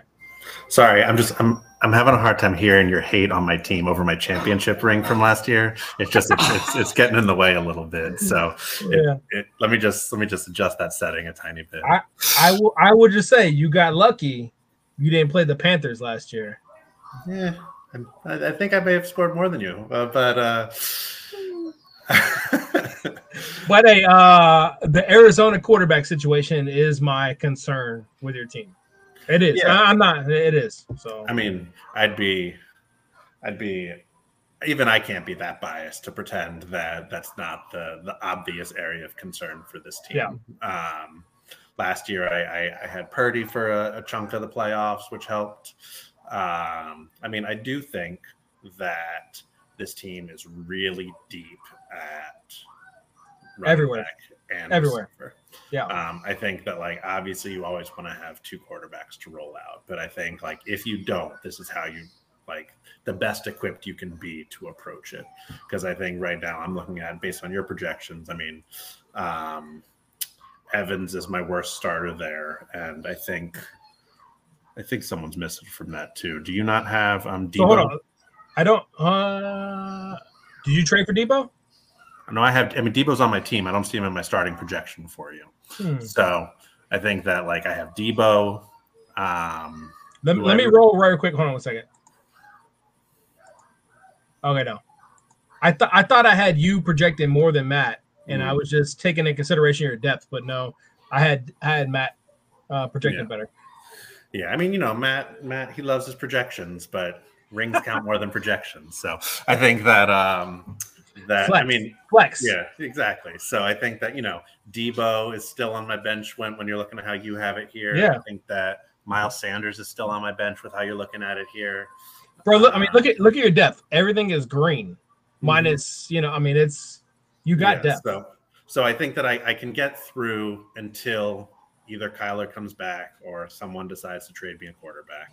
I think that right now the only person trying is Tyler, um, but you know, Tyler he he aims high when when he tries to tell me that I need a second quarterback, and I'm still not giving a first round pick for Sam Howell, even if I'm a Washington fan.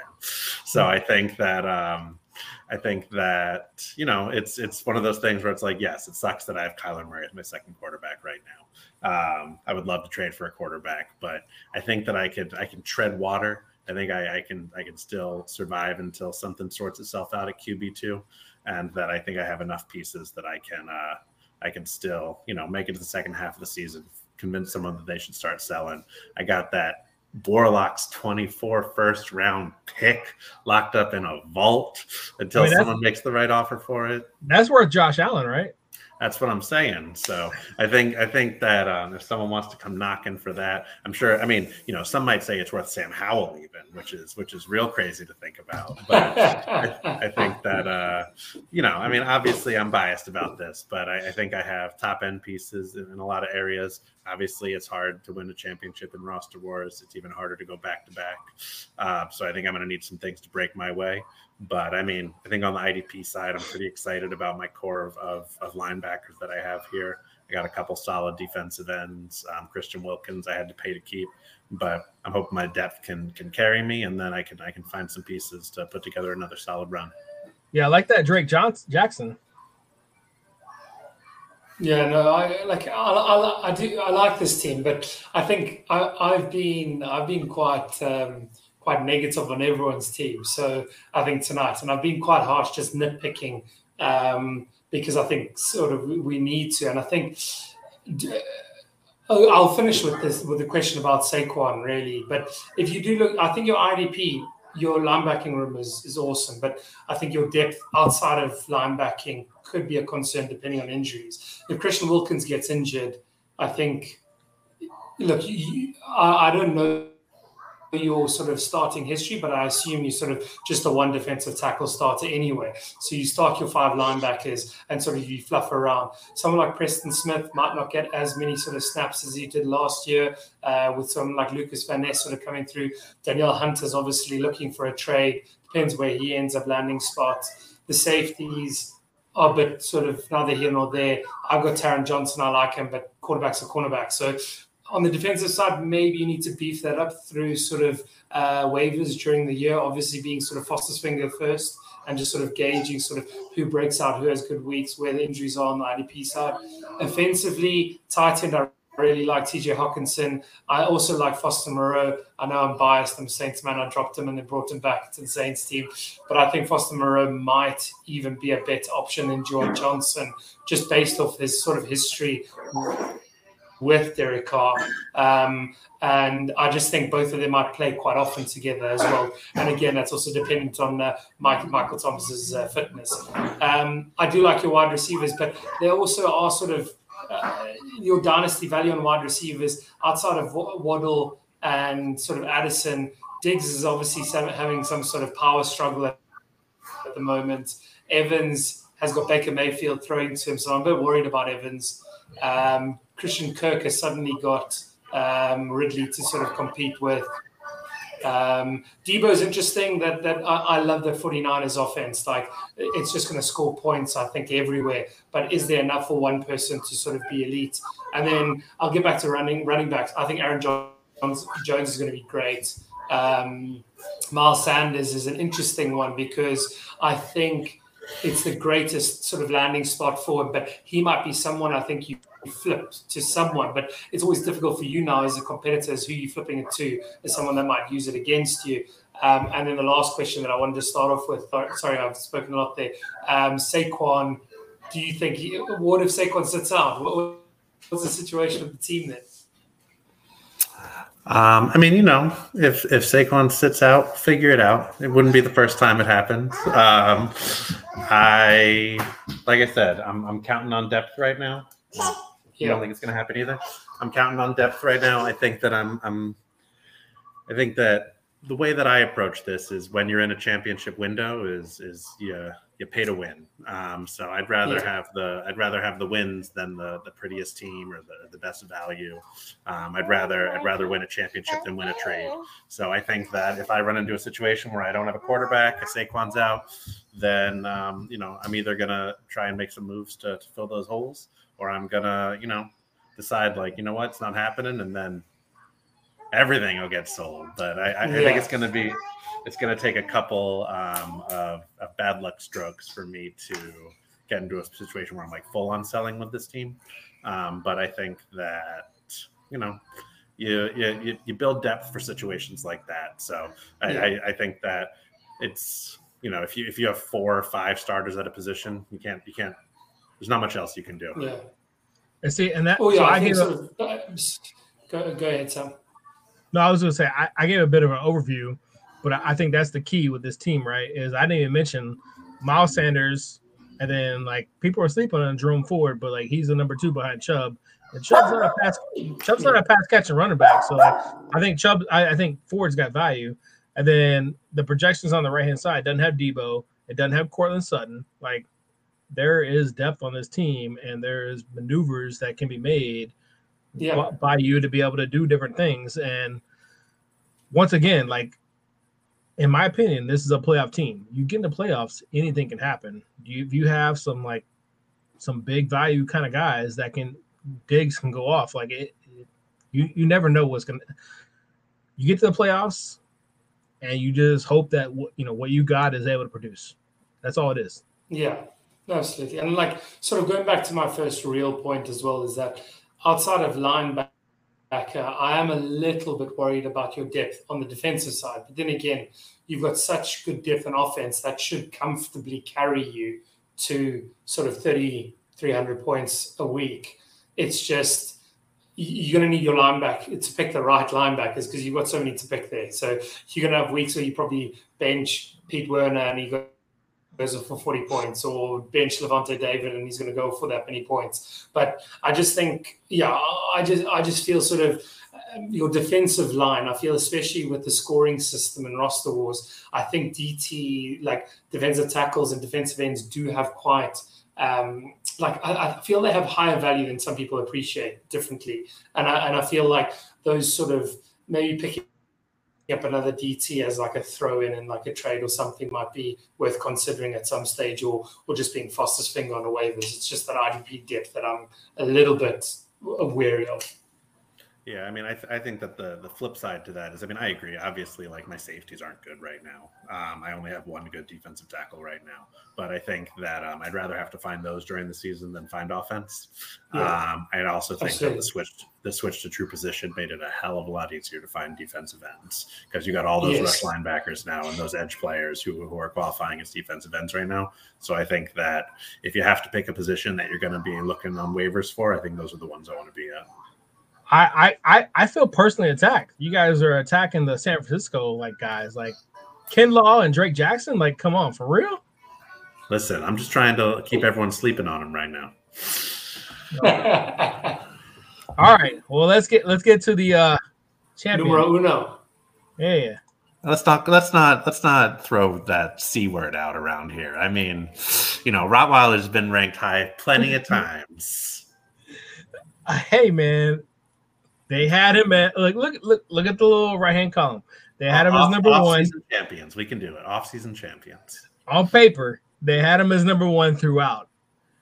I I'm gonna double down on my because I did so much damn work on this. I'm I'm not even kidding you how much work it took to do that stupid projection thing.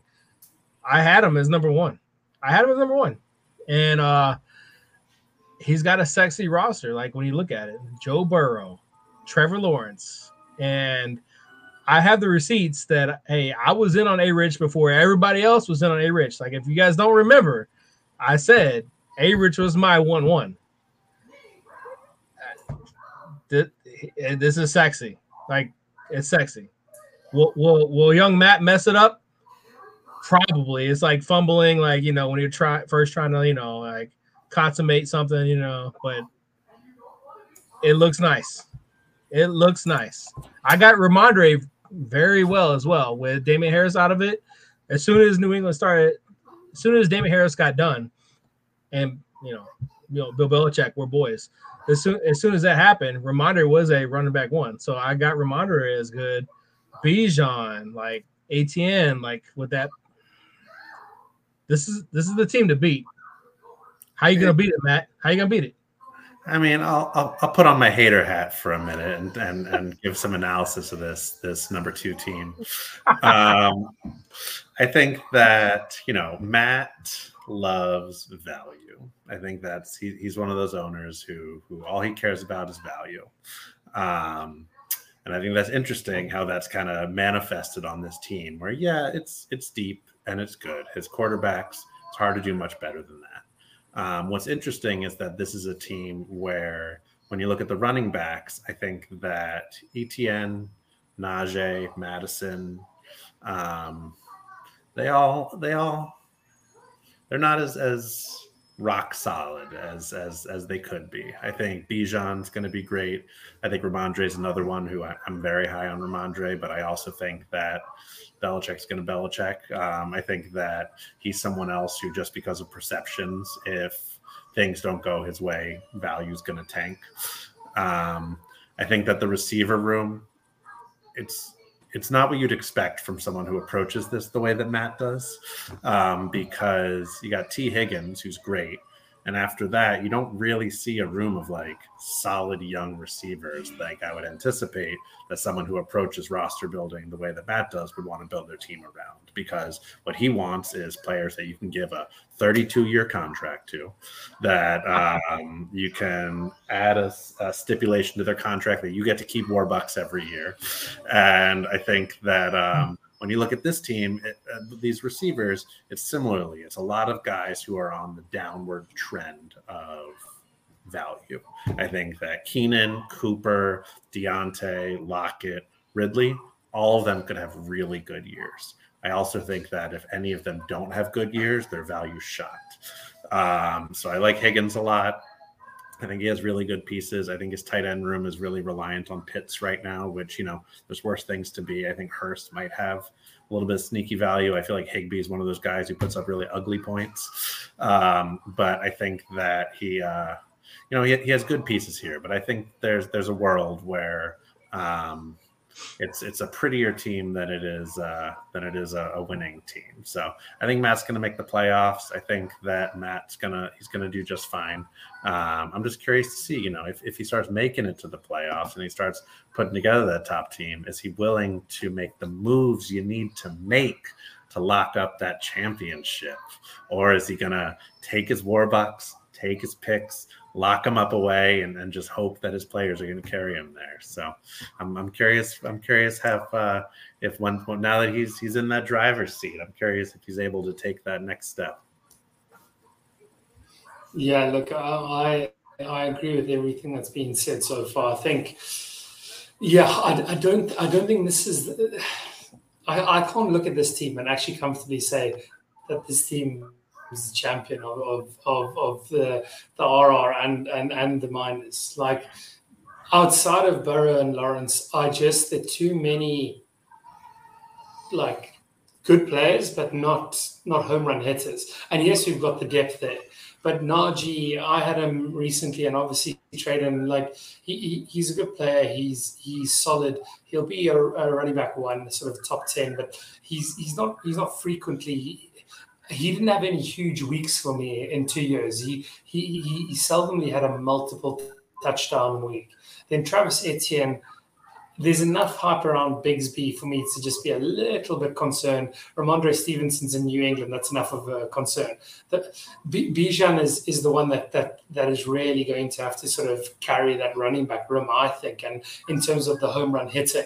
Then on the wide receiver side, I think the best wide receiver there is Calvin Ridley. Like, and and again, that's a nice stack to have is Lawrence and Ridley. But Cooper... I, I'm not convinced with Deshaun Watson coming back firing. Keenan Allen's a bit old.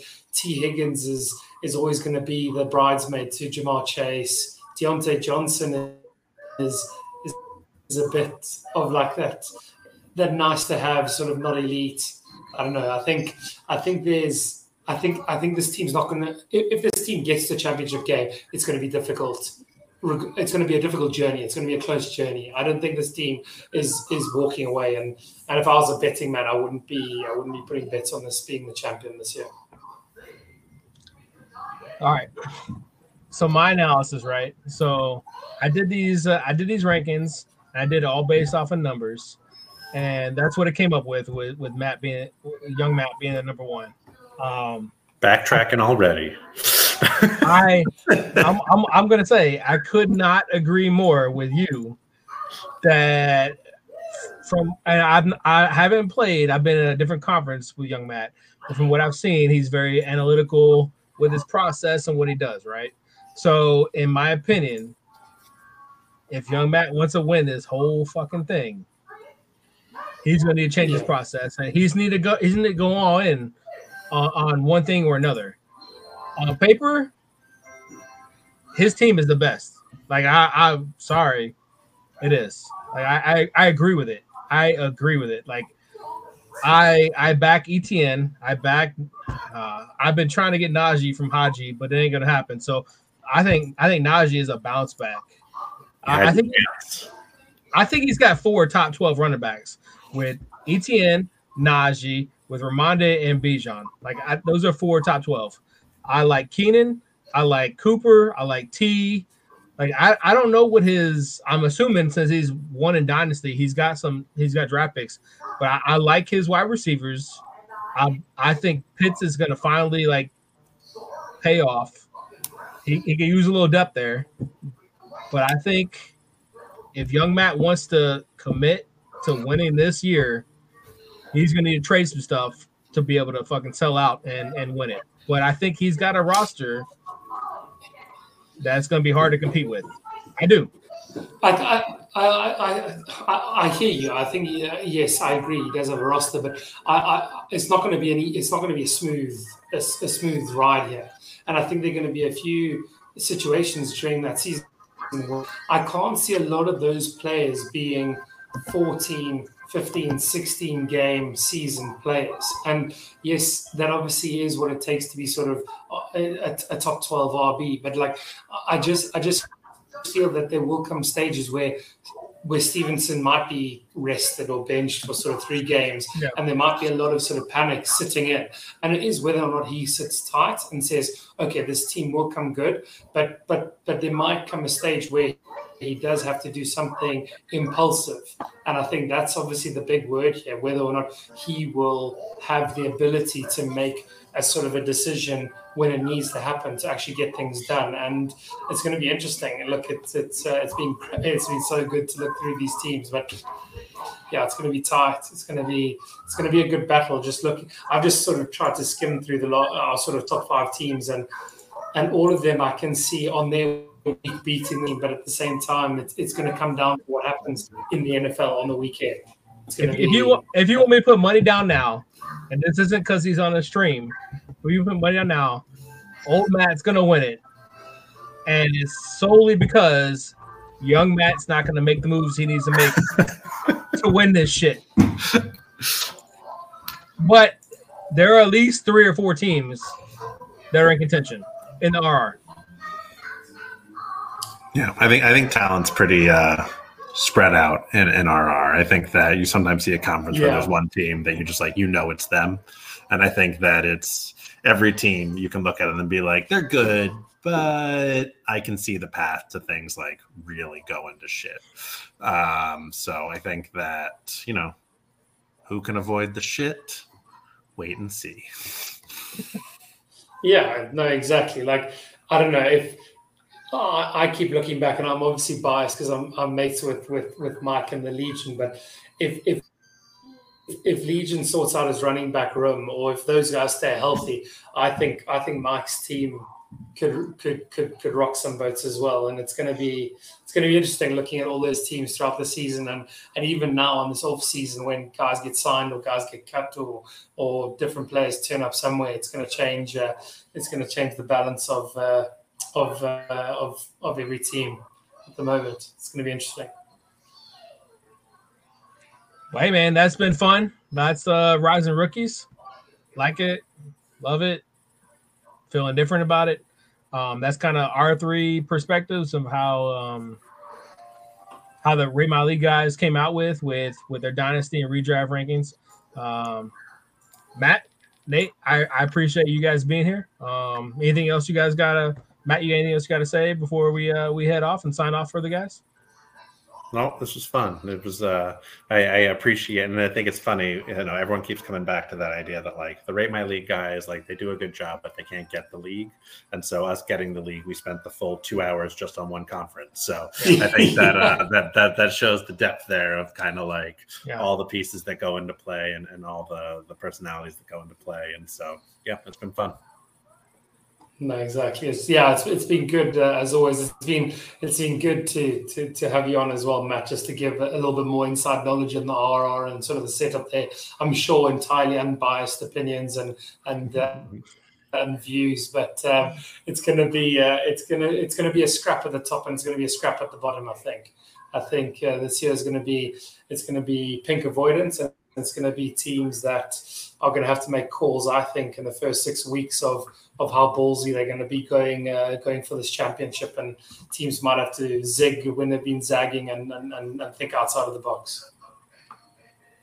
Yeah, man, this has been great. Like, uh, I, I think like the Rate My League guys, they do a phenomenal job of being able to look at what we do and, and like rating us based off of that. And I, I, based on my own personal projections, like I think they did fairly well. Like, you know, it's it's the intricacies that you know that we we may. Uh, add to it that kind of changes a little bit of whatever, but I think it's great. I think uh, I think it's going to be uniform throughout, that it's going to be the haves and haves nots, and I, I appreciate you boys' time to be able to sit down and just kind of talk about it and, uh, you know, get this out to the league, and hopefully they enjoy it. And uh, thank you guys for uh, your time and, you know, consideration and just being able to be here and chop it up.